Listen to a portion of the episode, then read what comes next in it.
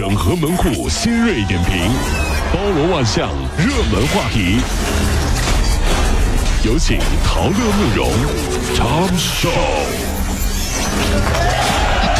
整合各位京城所有的网络热点，关注上班路上朋友们的欢乐心情。这里是陶乐慕容加速度之 Tom Show。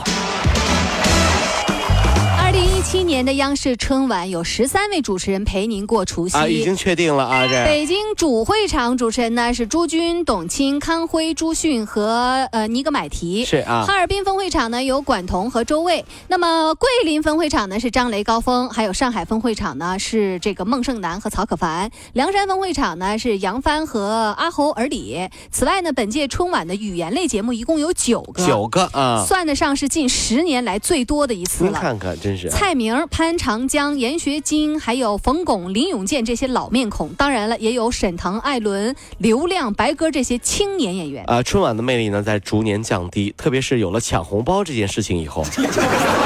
有时候还是希望节目不用太精彩的，因为你一句“我想死你了”，我这少抢二百多红包啊，这是。但是我要说，今年春晚不一样啊！嗯我要说的是，就是咱们杭州有一个节目会登上春晚的舞台，是在晚上十一点半的时候，我曾经做电视节目的搭档，嗯小董董奇峰，哦将代表咱们杭州有一个语言类的小品节目在春晚上播出。他是我以前的搭档，你看人家现在都登上春晚的舞台了，嗯我呢还在陪各位。当然哎我，怎么这哎我这话更光荣。真有意思。我我是了解小董的，他早上起床也挺早的。好吧，那么希望我的好搭档啊，我的好兄弟，在春晚的时候带来更多的欢笑。嗯大家，我们所有杭州的朋友也记得在十一点半的时候锁定这个小品，为他鼓励加油，对不对？你看，这是我人生最接近春晚的一次，嗯我的搭档上春晚了，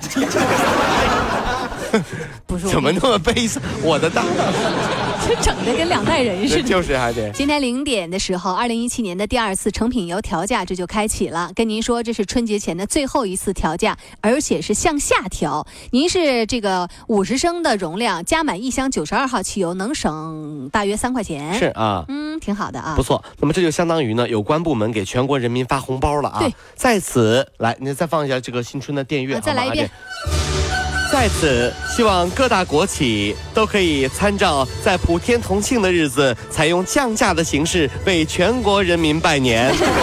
咱啥都不说了，那啥，送点流量吧，流量吧，流量吧。啊！借了五万元的校园贷款，万万没想到，短短半年利滚利，竟然欠了一百万元的巨债。哎呦，大二的学生小刚收到校园贷信息之后的这个借款，对方随后就是凶相毕露啊，要求一次性必须偿还债务。在威逼利诱之下，这个小刚啊，只得是拆东墙补西墙，数次借贷，跌到了无尽的黑洞当中。最终呢是放弃学业，四处避债。大学生啊，您要千万警惕，有一些高利贷公司啊，他就打着校园贷的名义去骗大学生。学校的时候，我也曾经有一个同学啊，嗯，深陷高利贷的魔爪。哎呀，我同学小李找了五个女朋友，嗯，拆东墙补西墙啊，这个生日那个纪念日啊。后来你知道怎么的吗？嗯后来其中一个女朋友家里有钱，一次性把她的欠款都还了哎。呀，我们都觉得小李还是很有投资眼光的。找了五个，终于碰一个。对，找了五个，终于碰了一个。你后来我问他，你现在是什么心情？现在我就有一种拿一辈子给这个女的还债的心情。不然怎么办？！我现在有一种给他们家打工的感觉。二十号，安徽芜湖交警在高速路上拦了一个骑着自行车的男子。有啊他说：“我要骑着车子回家过年骑。自行车回家过年啊？这个男子是从山东日照出发的，他想回黑龙江齐齐哈尔哦去。是啊，可是呢，被人指错了路，嗯骑了一个多月，骑到了安徽。妈呀，这俩方向啊，哥们儿！哎哎呀，哎呀，交警和收费站的工作人员呀，就一起买了票，帮他上了回家的车。这骑了一个多月自行车，嗯方向骑反了，嗯，骑到安徽来了。其实最惨的不是啥，你知道吗？唐僧西天取经，对不对？嗯嗯，越走越冷，哎越走越怎冷。么了？后来悟空啊就问了一句：“师傅，我们看到了什么妖怪？”师傅摸着企鹅的头说：“ 我们应该是到南极了吧？” 师傅，我们去西天为什么要来南极呢？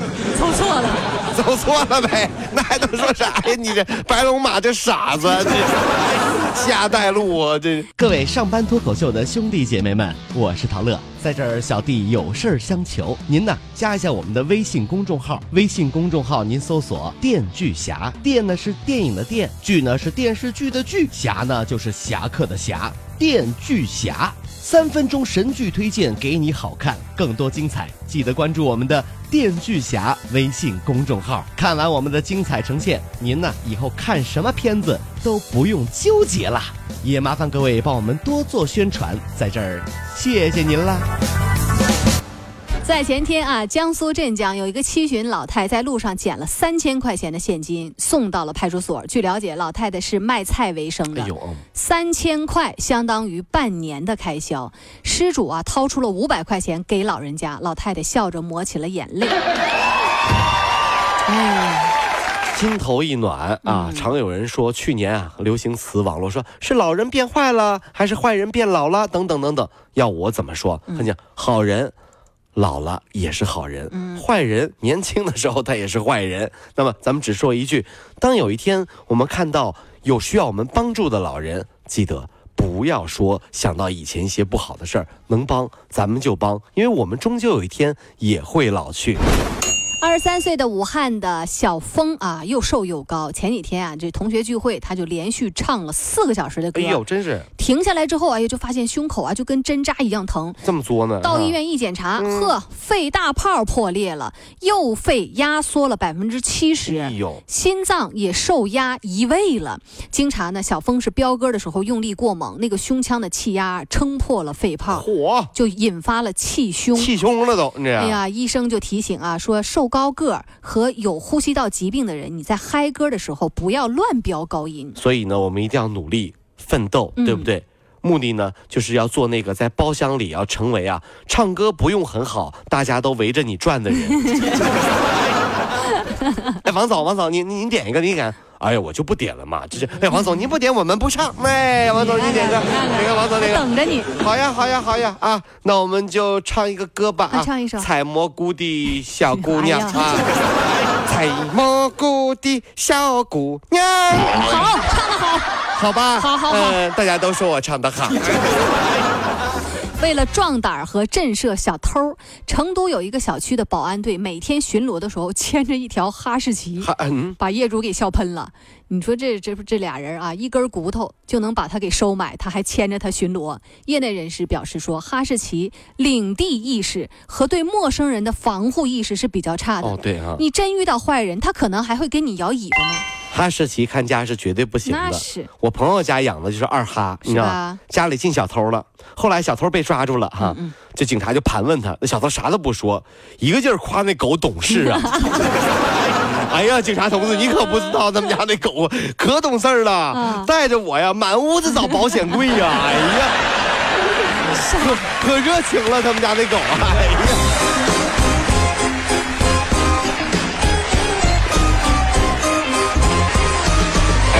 电锯侠用影像干掉寂寞，分享神作，封杀烂片。影视老司机专业审片二十年，加关注帮您省钱省时间。